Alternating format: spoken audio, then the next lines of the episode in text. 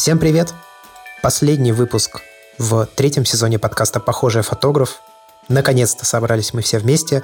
Я, Андрей Барышников, Георгий Джи, который был, по-моему, в каждом выпуске этого сезона. И Грандмама Принт меня не было. А, Грандмама Спринт и Валерий Нестратов, и, по-моему, все. Ну, твои слики, да.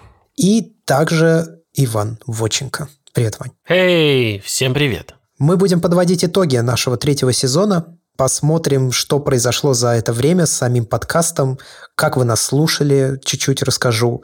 А, обсудим, что произошло с нашей фотографией за время, пока мы вели третий сезон подкаста. Ну, а сезон заканчивается, как обычно, потому что Георгию пора ехать в поля. Георгий, где ты будешь в этом году? В этом году я буду на Алтае. Я должен был быть в прошлом году на Алтае, но пандемия внесла свои коррективы. И мне предстоит самый, наверное, с точки зрения фотографии перспективный сезон. Будет очень много перелетов на вертолетах. Будет очень много гор, скал, ну, заодно еще и клещей, ядовитых трав, змей и прочих замечательных сопутствующих явлений. А так, да, казахский Алтай. С каким набором поедешь туда? полетишь? О, Nikon мне подсунул дорожку Nikon Z7, Nikon 21.8. Еще, может быть, я все-таки выцегню телеконвертер, чтобы увеличивать фокусное расстояние моего телевика. А так, э, уже успел познакомиться с тем, чем буду снимать, уже успел даже репортажку снять. Э, ну, Z7-то я уже раз третий, наверное, беру. Брал его для обзора Nikon 2470 нового, брал его просто для обзора Nikon Z7. Вот сейчас вот беру просто потому, что было бы неплохо иметь в полях 46 мегапикселей, потому что, во-первых, телеконвертер мне по-прежнему еще никто ничего не обещал и не дал, а во-вторых, потому что у меня есть незакрытый гештальт с Nikon D850, который я в поля так и не свозил. Да, все мы помним эту историю, как камера упала до гранитную лестницу. Камеру максимально похожую хочется да, задействовать. А, ну еще возьму, как обычно, телевик 7200 на 2.8 и полтосик 51.4. У меня недавно статья в блоге вышла, где я интервьюировал Велена Шарифова, которая снимает «Глубокий космос». У него хватало всяких знаний, надеюсь, эти знания применить полях тоже, потому что на Алтае, в отличие от Чукотки, ночи не белые, там снимали звезды них сколько угодно, со всех возможных ракурсов, поэтому надеюсь чем-нибудь интересное привести из астрофотографии. Ну и, в принципе, пленку, наверное, тоже возьму с собой. Я уже заглянул. Купил себе порту 400 в Nikon M80 загружу, пусть будет, мало ли. Может быть, тоже что-нибудь получится. Давайте поговорим немножко о цифрах и числах. За третий сезон, учитывая вот этот подкаст, мы выпустили 23 эпизода. У нас было, если я все правильно посчитал, 13 гостей. За это время нас послушали почти 200 тысяч человек, именно третий сезон. И в сумме мы собрали почти 1 миллион прослушиваний. Я думаю, что после этого подкаста у нас отметим свой первый миллион. Самый популярный эпизод в третьем сезоне, он о пейзажной фотографии, где в роли спикера выступил Владимир Медведев. А, не сказать, что с очень большим отрывом от каких-то других э, наиболее популярных эпизодов, но, тем не менее, вот э, эта тема очень людям зашла, причем я встречал отзывы, что некоторые слушали этот подкаст даже по несколько раз настолько понравилось. Нам очень приятно с Георгием. Я думаю, мы вложили прямо вот, как я говорил, всю душу в этот подкаст. Очень... Мне он тоже очень понравился. И писать его, и даже я потом тоже его переслушал. Георгий, а тебе он как? Я сделал конспект этого выпуска. Я думаю, что можно будет его в открытом доступе опубликовать. Это тоже один из моих любимых эпизодов. Мне кажется, сильная черта, может быть, это надо было в конце но сильная черта нашего подкаста в том, что мы умеем нашим гостям задавать вопросы, которые им раньше не задавали. И люди, которые часто дают интервью, как, допустим, там Анастасия Четверякова, там Уваров, тот же Медведев, они часто отвечают на одни и те же вопросы, и приятно, знаешь, такое достижение интервьюера задать вопрос, который э, им раньше не задавали, чтобы они вот сели такие хм, и ответили не сразу, а подумали.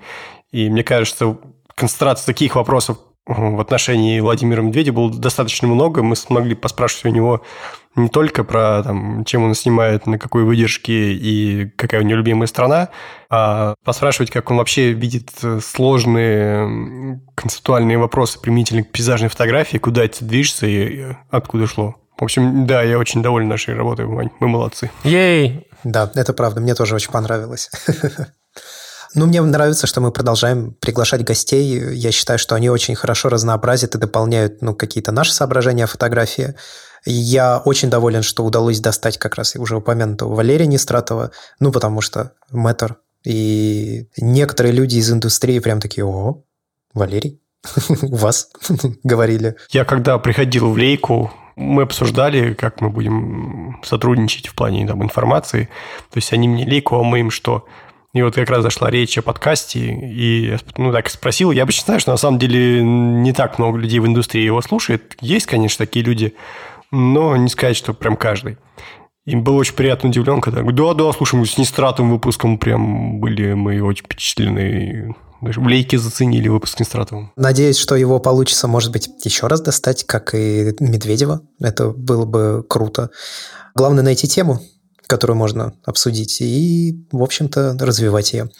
Как на вас повлиял третий сезон подкаста. Ну, точнее, даже не столько третий сезон подкаста, сколько вот э, то время, на протяжении которого мы его записывали, как-то что-то с вашей фотографией за это время произошло, какие-то новые осмысления, соображения, ну, я не знаю, перемены в процессе обработки фотографий, подход к я не знаю, фокусным расстоянием, которым вы пользуетесь на камерах и прочее, прочее, прочее. Мне кажется, с моей стороны главное – это мое отношение к тому, что все это не так важно. Ну, мне кажется, эволюция нашего подкаста и нас, как ведущих, она довольно явно имеет направление в том смысле, что мы перестали заморачиваться земными чересчур вопросами.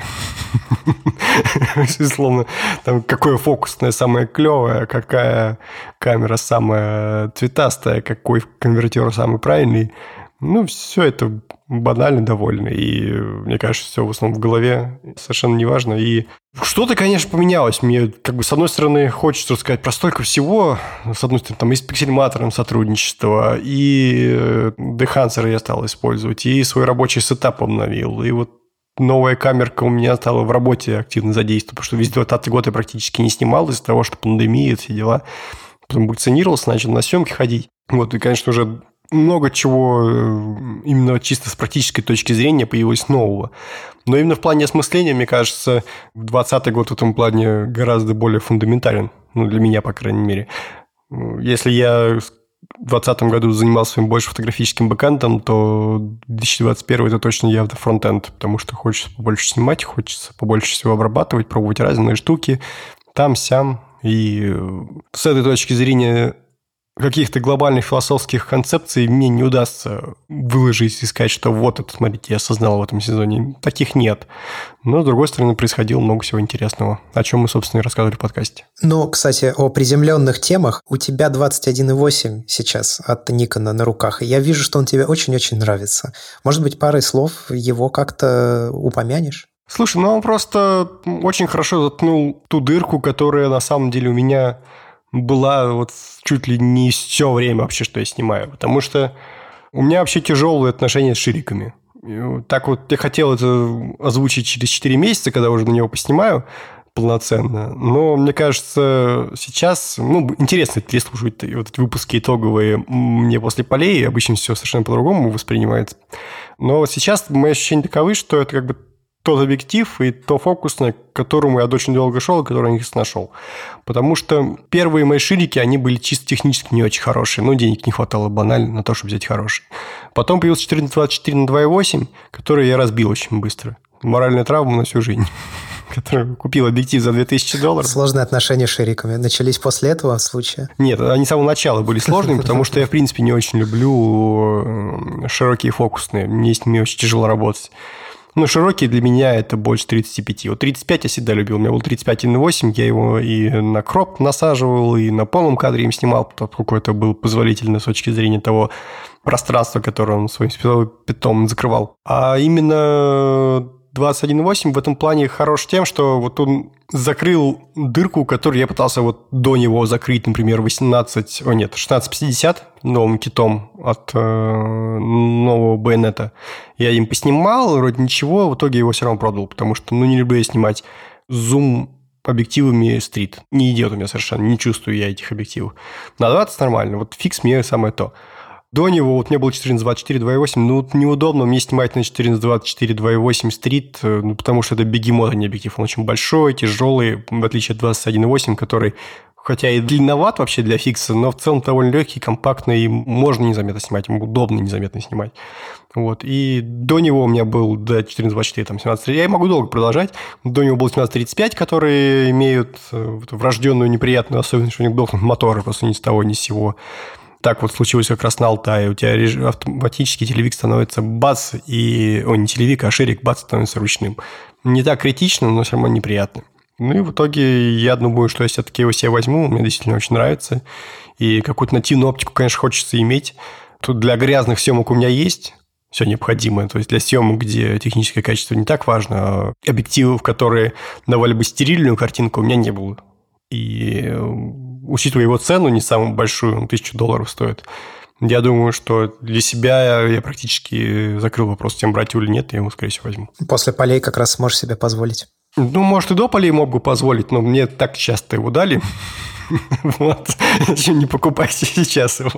По поводу того, что наш третий сезон, он получился, по-моему, самый богатый на количество интервью. Правильно? Количество интервью там было доминирующее, в отличие от всех остальных сезонов. Я могу ошибаться, конечно. Я не считал, это надо посмотреть, что мы там подсчитывали во втором сезоне, но как минимум не меньше, чем во втором сезоне, как мне кажется. В общем, чем больше мы делаем такие эпизоды, тем больше как-то смещается фокус.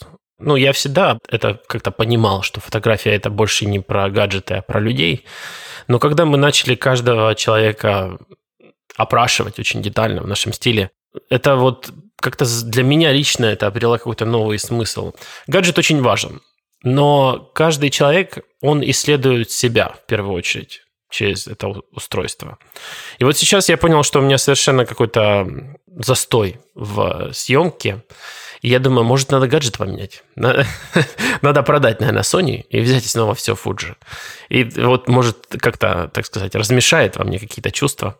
Вот каждый раз, сколько я это делал за свою историю, каждый раз это все время очень тяжело и финансово, и в наше время нынешнее это еще и стал технически сложный процесс. Я никогда не испытывал столько проблем с продажей бушных вещей на Креглисте здесь. То есть я сейчас вот выставил некоторые вещи свои, ни разу еще не было такого, что вообще никто ничего не писал. Поэтому люди как-то вообще сейчас про фотографию, мне кажется, не думают. И даже те, кто снимали, про гаджеты не думают. Сейчас затаились, наверное, перед открытием мира. И я надеюсь, что произойдет вот этот вот туристический бум, и мы вернемся снова в этот вот безумный мир фото, в котором каждый день что-то новое появляется, какой-то новый гаджет интересный. Потому что для меня, наверное, это грустно признавать, но для меня гаджеты являлись всегда драйвером. Да, э, фотография это про людей, но я сам себя не могу исследовать, если нету чего-то нового, какого-то нового гаджета, который поможет мне и снимать в процессе исследования этого гаджета. А может быть, тебе стоит начать попробовать э, просто снимать то, что ты не снимал,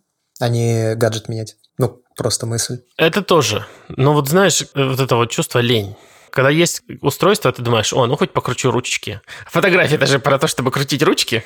Это же не про фотки. Это же... Предлагаю заголовок этого подкаста Sony Alpha 7 III убила в Ване желание фотографировать. Да-да, убила у меня фотограф. Это будет кликбейтно, кликбейтно. Ну, значит, Вань, что, надо Альфу брать? Или GFX? Альфа 1. У меня все время, я пересматриваю, упорядочиваю свои фотографии и понимаю, что вот Fuji период самый крутой для меня. Вот по фотографиям, которые я делал и которые мне сейчас нравятся. Да, Sony то клево, технически все дела. Но вот Fuji все-таки, наверное, меня как-то... Или это, опять же, я романтизирую время, которое было в тот момент. И так получалось, что перед объективом были какие-то такие объекты, которые мне вот сейчас столько эмоций вызывают. А все, что на Sony происходило, просто в моей жизни было такое скучное, что ничего интересного мне не цепляет. Ну, надо, короче, поменять на всякий случай. Я думаю, докупить XT4 и вот попробовать их новое великое стекло 50F1, которое они там вот, столько разрабатывали, чтобы, может, так сказать, возбудиться снова на фотографию. На пленку поснимай. О, пленка, да. Эту грань меня мы еще не исследовали. Почему бы нет? Ну, если за себя говорить, то, наверное, третий сезон подкаста. Я не буду говорить сейчас по годам, потому что у нас сезоны, они как бы делятся по лету, а не по Новому году. Но в третьем сезоне у меня ну, неудивительно, да, я всего три года снимаю. Опять самый фотографический год получается, самый фотографический сезон. Это во многом связано, безусловно, с тем, что я просто поехал учиться фотографику, потому что задания, которые получаю домашние, стимулируют снимать и стимулируют зачастую снимать то, что я как раз раньше не снимал в условиях, в которые я не попадал, соответственно, выходить на эти ситуации. У нас еще пока обучение в этом году не закончилось. У нас будет еще один э, курс документальной фотографии с непосредственно нашей директрисой Екатериной Богачевской. Там у нас будет после этого курсовая работа, которую мы будем выполнять на протяжении, получается, двух месяцев. Это, если я не ошибаюсь, то ли июль и август, то ли август и сентябрь. Август и сентябрь, по-моему. Вот, я тоже как бы нахожусь в предвкушении, потому что там нужно будет э, думать над каким-то проектом, либо продолжать снимать тот, который уже начал делать, но у меня такового нет просто. И поэтому нужно будет к чему-то прийти. Мне стало еще, наверное, чуть больше понятнее, что мне нравятся какие-то взаимоотношения с людьми через фотографию. Это я понял во время портретного курса. Ну, я и до этого догадывался, но здесь как-то это осознание пришло еще больше. Сейчас вот у нас идет курс стрит-фотографии, и он мне нравится как упражнение. Я и со своей камерой начал лучше банально работать быстрее, да, и снова вспомнил этот навык определения света на глаз. А ты сейчас э, стрит снимаешь на что? На Rolleiflex. Ну, у меня была одна съемка, которую я провел на Nikon F3, но это было связано с дождем. Я просто боялся брать Rolleiflex э, и доставать его под дождем, хотя он у меня был с собой. А потом я просто плюнул на это и начал снимать и под дождем в том числе, и ну, тьфу -тьфу, с камерой все нормально. Вот, э, да, снимаю на Rolleiflex, э, как раз им обзавелся за время третьего сезона, наконец-то ощутил, что вот, ну, моя камера – нет больше никакого там рвения попробовать еще какую-то камеру, еще что-то купить. Но, правда, и ради я сам Rolleiflex потихонечку апгрейжу. То есть я купил для него и пентапризму для того, чтобы от уровня глаз снимать. Не сказать, что я ей часто пользуюсь, но иногда бывает нужно. Я купил для него я даже не знаю, насадку увеличительную, которая позволяет снимать э, на расстоянии меньше одного метра, потому что по умолчанию Rolleiflex снимает от метра и далее, то есть не может ближе фокусироваться. Вот с этой насадкой он это может делать, она называется Rollinar, у меня версия 2, позволяет снимать плечевые портреты, позволяет снимать лицевые портреты, ну, то есть крупным планом во весь кадр, я имею в виду.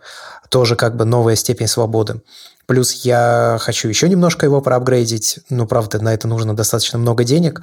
Там можно, во-первых, поставить flat glass, как это по-русски сказать? Ну, короче, стекло, которое вставляется между прижимной панелью и объективом, что еще сильнее выравнивает пленку в самой камере и тем самым как бы увеличивает детализацию, разрешение туда-сюда.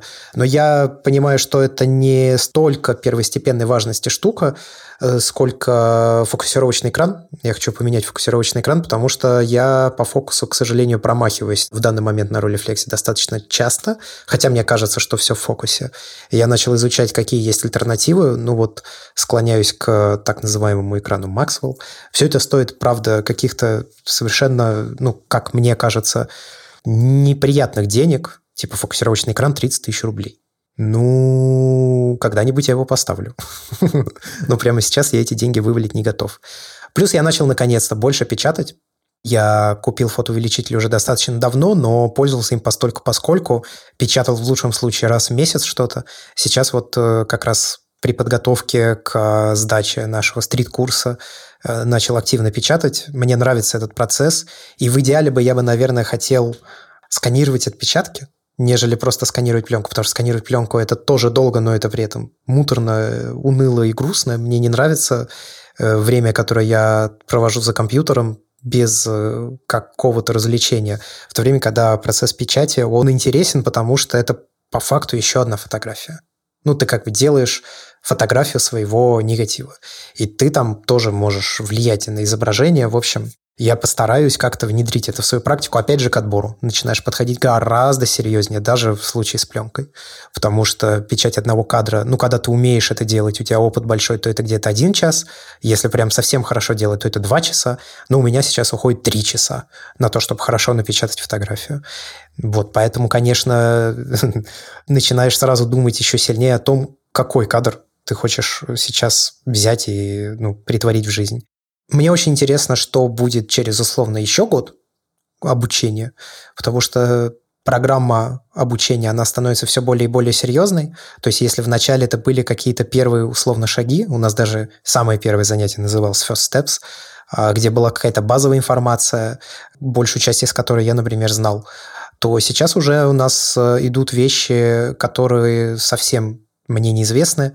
И вот сейчас начнется курс э, с Катей Богачевской, где будут гранты, э, заявки, работы с какими-то изданиями и так далее, и так далее, и так далее. И очень хочется получить этот опыт и посмотреть, как я смогу применить его к своей фотографической практике. А сколько всего будет длиться у тебя обучение? Два с половиной года, два года обучения и полгода на дипломный проект.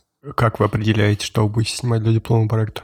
Ну смотри, ты сначала выбираешь себе куратора, то есть каждый преподаватель, который был за эти два года обучения, он может быть куратором твоего проекта. И ты выбираешь себе такого куратора. И уже с ним ты начинаешь проводить работу. Ну, то есть, либо у тебя есть идея, либо вы вместе приходите к какой-то идее, что ты будешь снимать, как ты будешь ее реализовывать и так далее.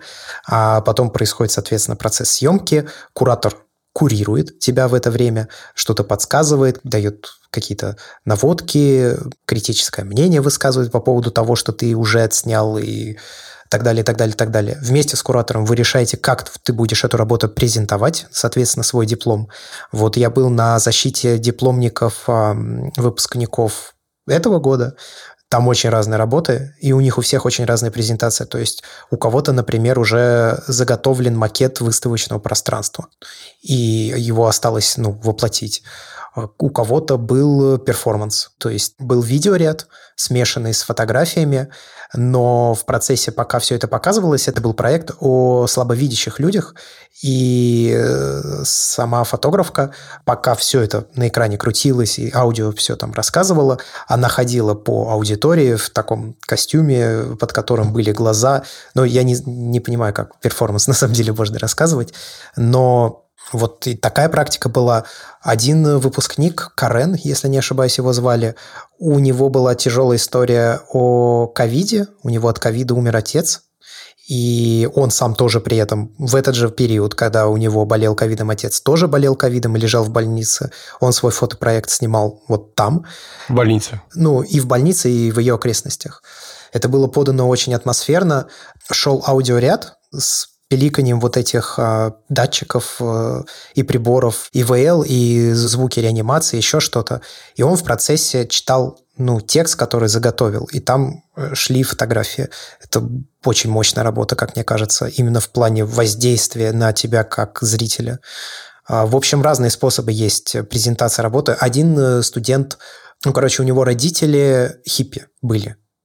И он, получается, Э, сын этих э, хиппи. И он сделал огромную работу, которая исследует вот эту культуру в современном мире, начиная от времени его родителей. И там прям я не знаю, как правильно сказать, исследовательская работа получилась. Очень интересно. В России? В России как раз об этом. Ну, то есть не США, в России. Я, например, вообще не знал, что у нас они были. Ну, то есть я догадывался, наверное, но никогда не думал, а как это происходило, как это выглядело. Вот он собрал и архивный материал, и свой отснял материал, и все это было в смешанной технике, то есть это и видео, и аппликации, и коллажирование, э, Плюс все это превратилось в огромную такую книжку, которую он оформил, ну, это же работа про хиппи, он ее оформил, соответственно, как тетрадку. Ну, интересно. Большое количество людей делает книжки. Некоторые книжки очень крутые. Некоторые книжки, ну, как мне кажется, наверное, нужно было бы над ними еще поработать. Ну, посмотрим. Но это еще не скоро будет. Сейчас пока будет только курсовая по первому курсу. В принципе, это то же самое, только попроще, поменьше, полегче.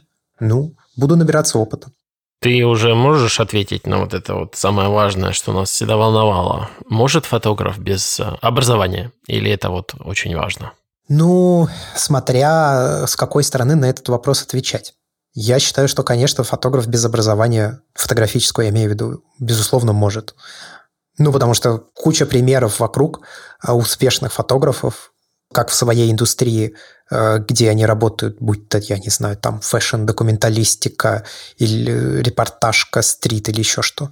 Но обучение дает, как я в самом начале говорил, выход в среду.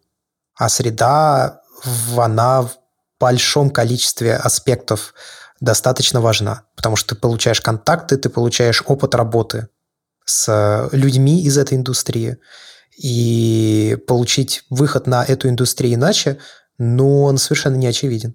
Ну, то есть, может быть, ты на нее выйдешь, а может быть, ты на нее не выйдешь. Непонятно. Здесь какое-то хотя бы получается направление.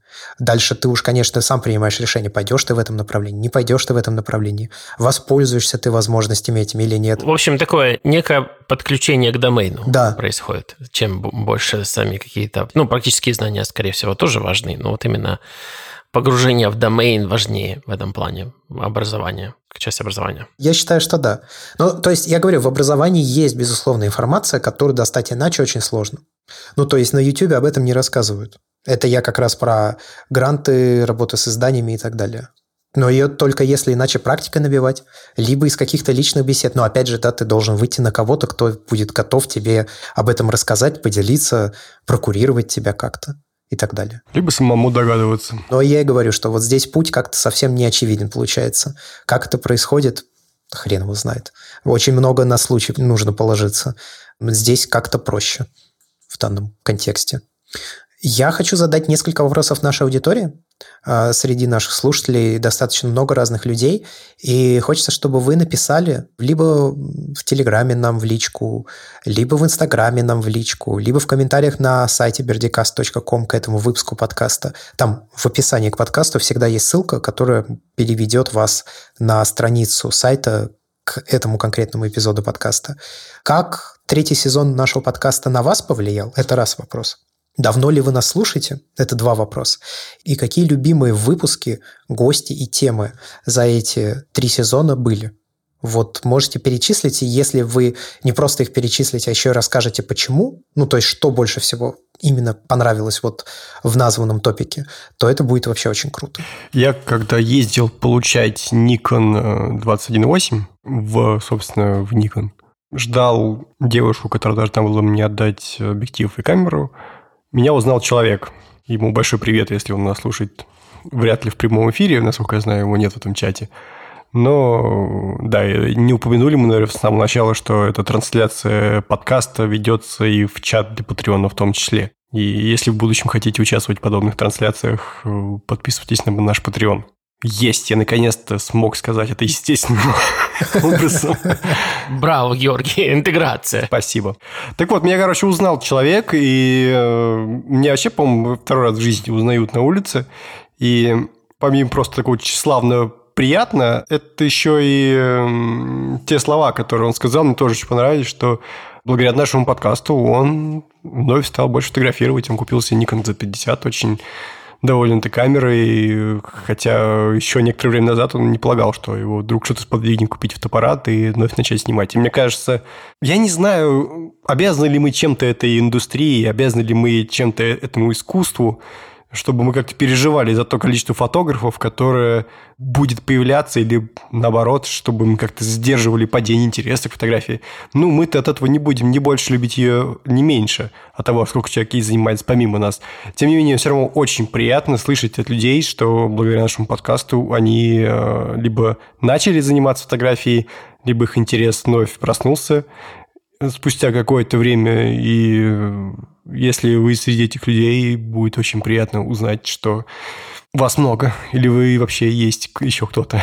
Ну да, это какое-то позитивное воздействие получается нашего подкаста. Ну, наверное, позитивное. Ну, человек мог вместо камеры себе купить, там, не знаю, холодильник новый, например. А тут видишь камерку там. Я тут узнал о холодильниках компании Смег. Они такие клевые, но, правда, очень дорогие. Ну, такие клевые визуально. Они, по-моему, единственные, кто сейчас делают э, не квадратные. Да-да-да, они вообще такие очень винтажно выглядят. Они поэтому и дорогие. Да, но прям круто. Еще разные цвета, прям смотришь и думаешь, эх, ну, когда-нибудь, может быть, появится что-то такое. Но Смег, по-моему, вообще все в ретро-стилистике делает. То есть у них не только холодильники есть. У них и чайники такие же, и мне жена все разводит, чтобы я купил какую-нибудь смеговскую хренотень домой. Вот у них такие леденцовые чайнички, Единственное, что, мне кажется, можем позволить себе из техники смек, это чайники. Ну да, ну, типа там чайники стоят что-то 18-20 тысяч рублей, что, в общем, тоже, ну, немало для чайника. Блин, я думал дешевле. Такой, если задумаешь вернуть себе квартиру в стиле 60-х, то это будет очень дорого. Тебе сначала надо будет продать квартиру в стиле десятых. Да-да. 20-х. Чтобы купить всю утварь для квартиры 60-х. Я недавно нашел YouTube-канал новый, говоря о квартирах. Ну, немножко оф топа я думаю, подкасту не повредит. Рум-турист. Там просто вышел эпизод с Лебедевым и его питерской квартирой крутая, безусловно, квартира, но суть в том, что я посмотрел и другие видеоролики на канале. Такой интересный контент, я хочу сказать. Можно подчеркнуть для себя какие-то идеи по поводу организации своего жилищного пространства. Прям круто. Помнишь, не знаю, ты смотрел или нет, на MTV была программа такая, по домам называлась. Я не ходили. Да, я помню. А еще была программа, называлась «Квартирный вопрос». У меня родители ее записывали на видео. Ну, вот все новое, хорошо забытое старое. Да нет, этих каналов на самом деле на YouTube достаточно много, но конкретно просто то, как этот сделан, мне очень понравилось. Его ведут два, если не ошибаюсь, еще и а, архитектора слэш-квартирных дизайнера, что тоже как бы немаловажно. Они какую-то свою точку зрения высказывают, э, профессиональную точку зрения насчет еще и квартир, которые они посещают, что дает, опять же, какую-то перспективу на вот этот вопрос. Кстати, о YouTube, каналах и прочем. Вы для себя что-нибудь по фотографии нового нашли полезного в этом направлении? Слушай, я вообще не смотрю видео про фотографии, я не могу. Не воспринимаю.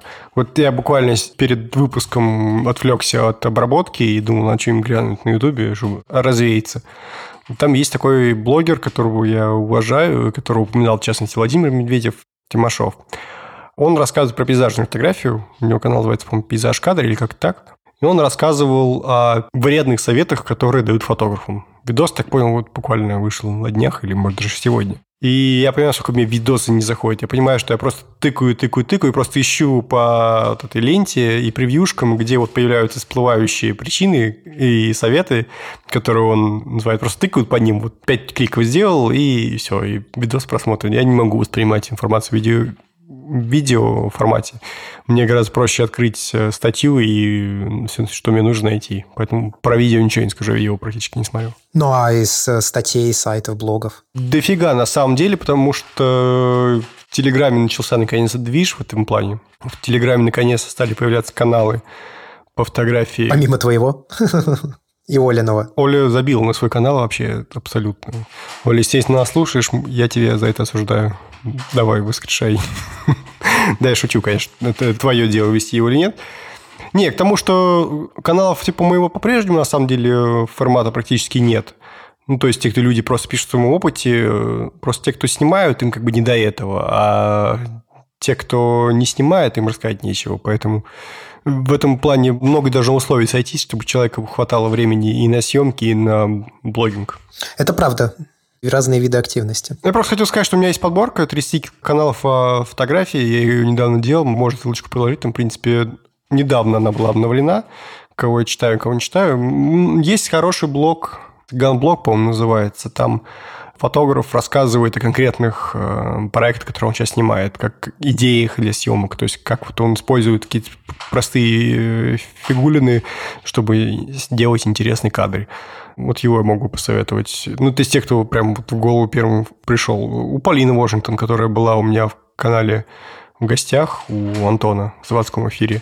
Он, у нее канал есть в Телеграме, но он там, правда, больше пишет э, изнанки фотопроцесса, о том, как с кем он договаривается, как она Э, организует съемки, как она сама относится к своей профессии, такие вот вещи. Много рефлексий. Но мне, кстати, понравилось. Я после этого эфира пошел, подписался на канал и в самый верх прям пролистал и начал с самого первого поста читать. Да, прикольно. Ну, достаточно в Телеграме сейчас таких каналов, а прям больших фундаментальных блогов, но мне кажется, их особо сейчас и никто и не заводит новые. А, Рашап стал опять в ЖЖ писать. Что-то он это самое вдарил ему, да. О, да, это было прямо revelation. Илья, если вы нас слушаете, я надеюсь, вы слушаете. Спасибо большое, что продолжили. Идите к нам в гости, кстати. Я бы с удовольствием поговорил с Рашапом про критику. Ну вот на третий сезон э, уже есть как минимум один гость. Четвертый. У нас на самом деле достаточно большой ростер гостей. Надо как-то расшевелиться в следующем сезоне и постараться большую часть из них ну, хотя бы пригласите. Придут или нет, это, конечно, другой вопрос. Но у меня из-за таких каких-то открытий, я на самом деле в подкасте уже как-то говорил, я не помню, кстати, в этом подкасте, или это я говорил после шоу Пердикаста, но у Алика Сота появился свой канал, где он рассказывает о фотокнигах.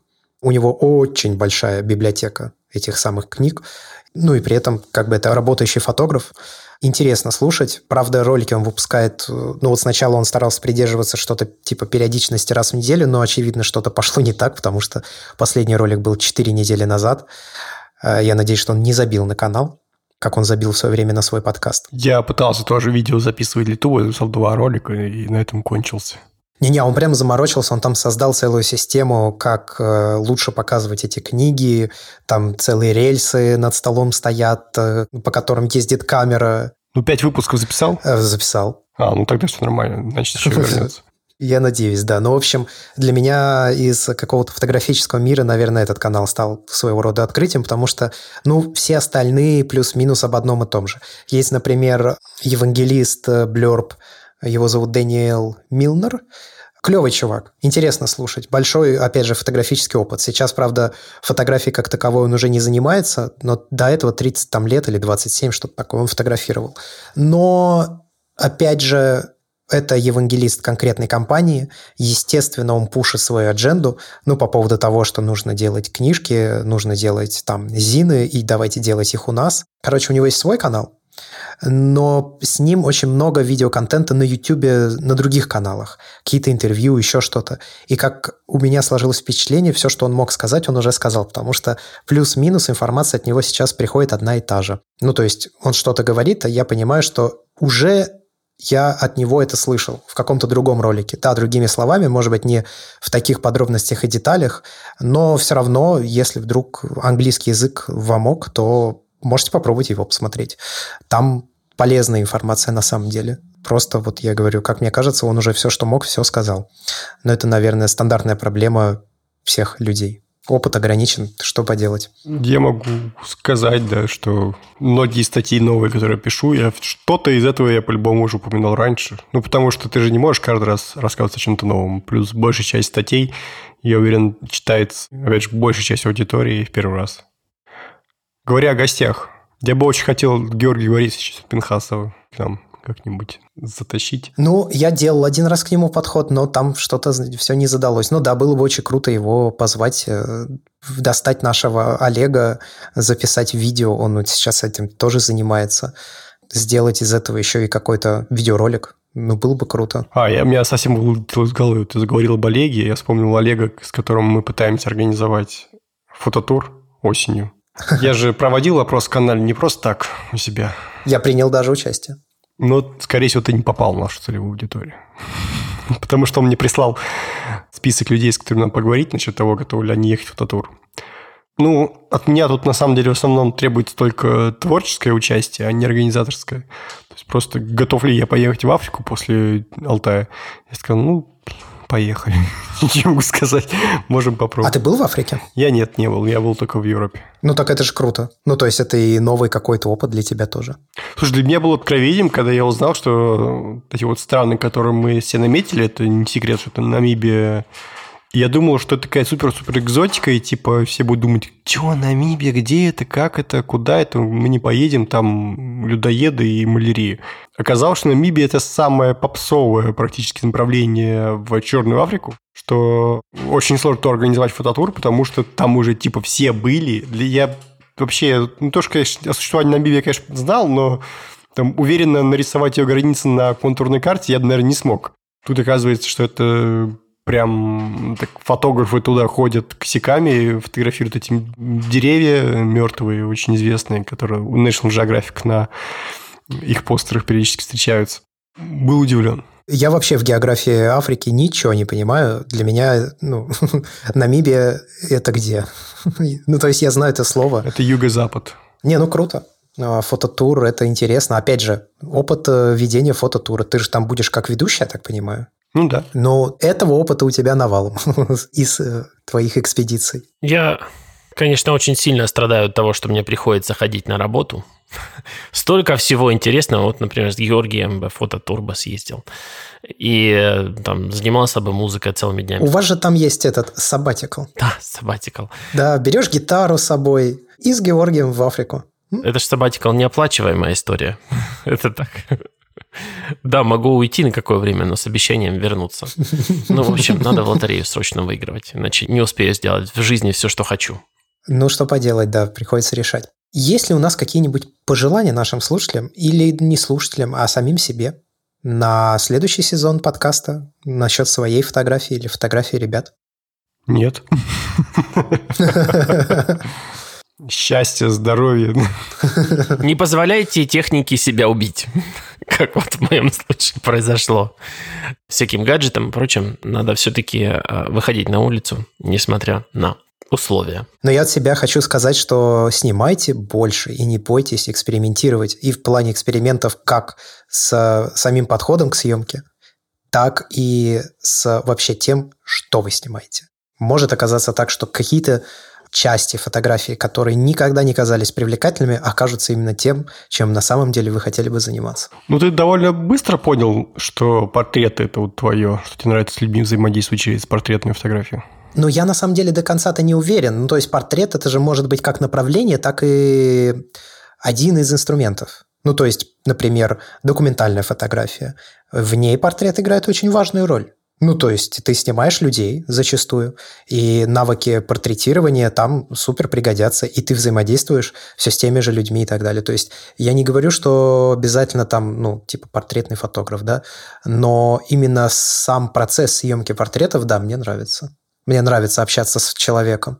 Я, кстати, когда смотрел на твои последние работы, я думал, интересно, ведь портретная фотография – это, по сути дела, ты всегда делаешь снимки людей, которые смотрят на тебя. То есть в этот момент они смотрят на тебя. Ну, или куда-то в сторону, но все равно, да, есть какой-то контакт. То есть это всегда портреты, на самом деле, людей, смотрящих на тебя.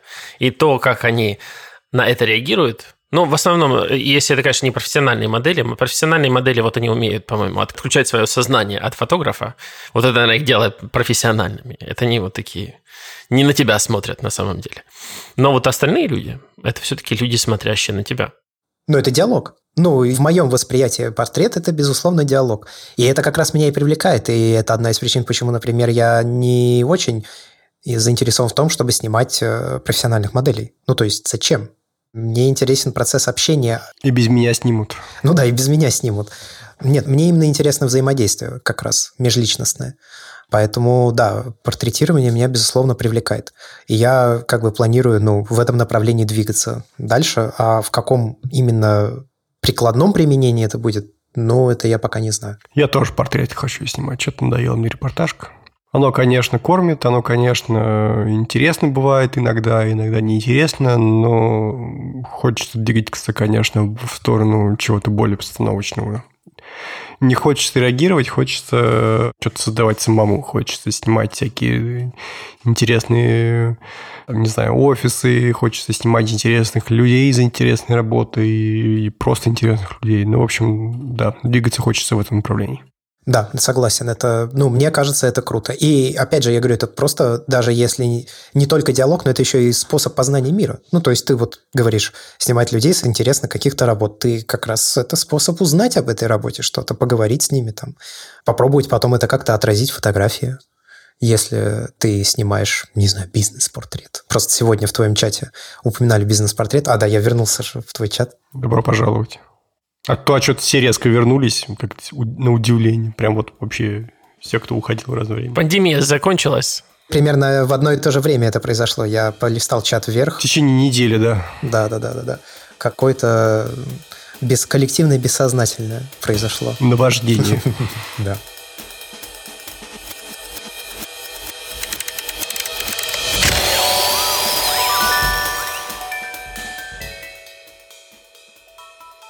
Я думаю, на этом можно заканчивать наш выпуск. Конец сезона.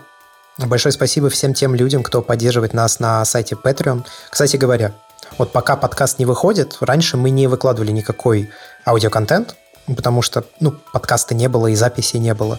Но мы посовещались и решили, что вот те прямые эфиры, которые проводит Антон Кузьмин на канале Георгия, с людьми, а там крутые приглашенные фотографы. Мы будем также выкладывать вот летом для подписчиков на Патреоне, так что без аудиоконтента вы не останетесь, те, кто поддерживает нас деньгами. И это как раз, может быть, выступит стимулом для кого-то поддержать наш подкаст.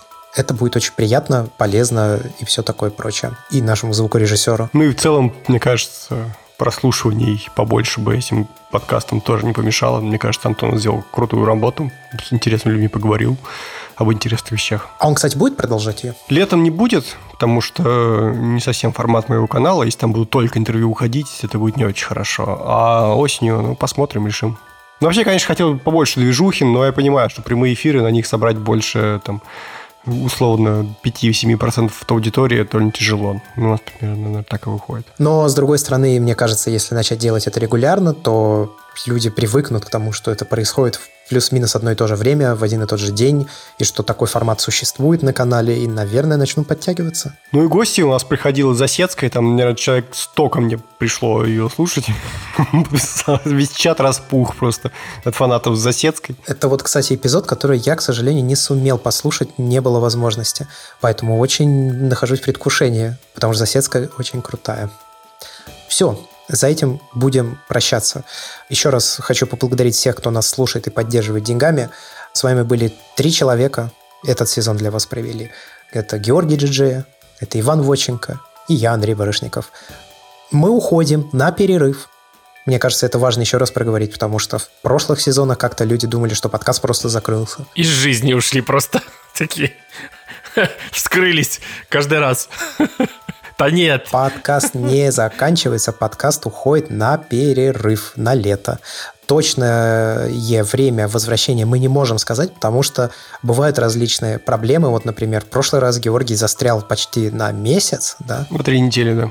А это непредсказуемая история, но плюс-минус осенью мы вернемся с новым сезоном, с новой информацией, с новыми гостями и, надеюсь, с новыми темами для обсуждения. Большое спасибо, что слушали в этом сезоне. Услышимся через лето.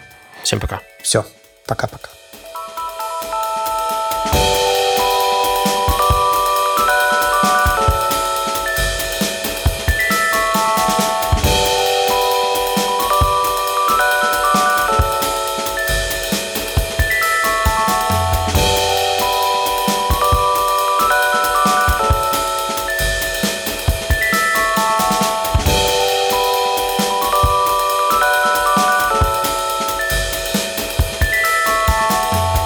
Как дела?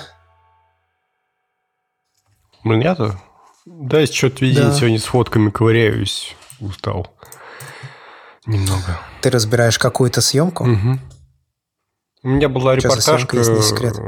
Да, репортажка была что-то вроде корпоративного мероприятия у моих постоянных заказчиков. Я им подснял четверг.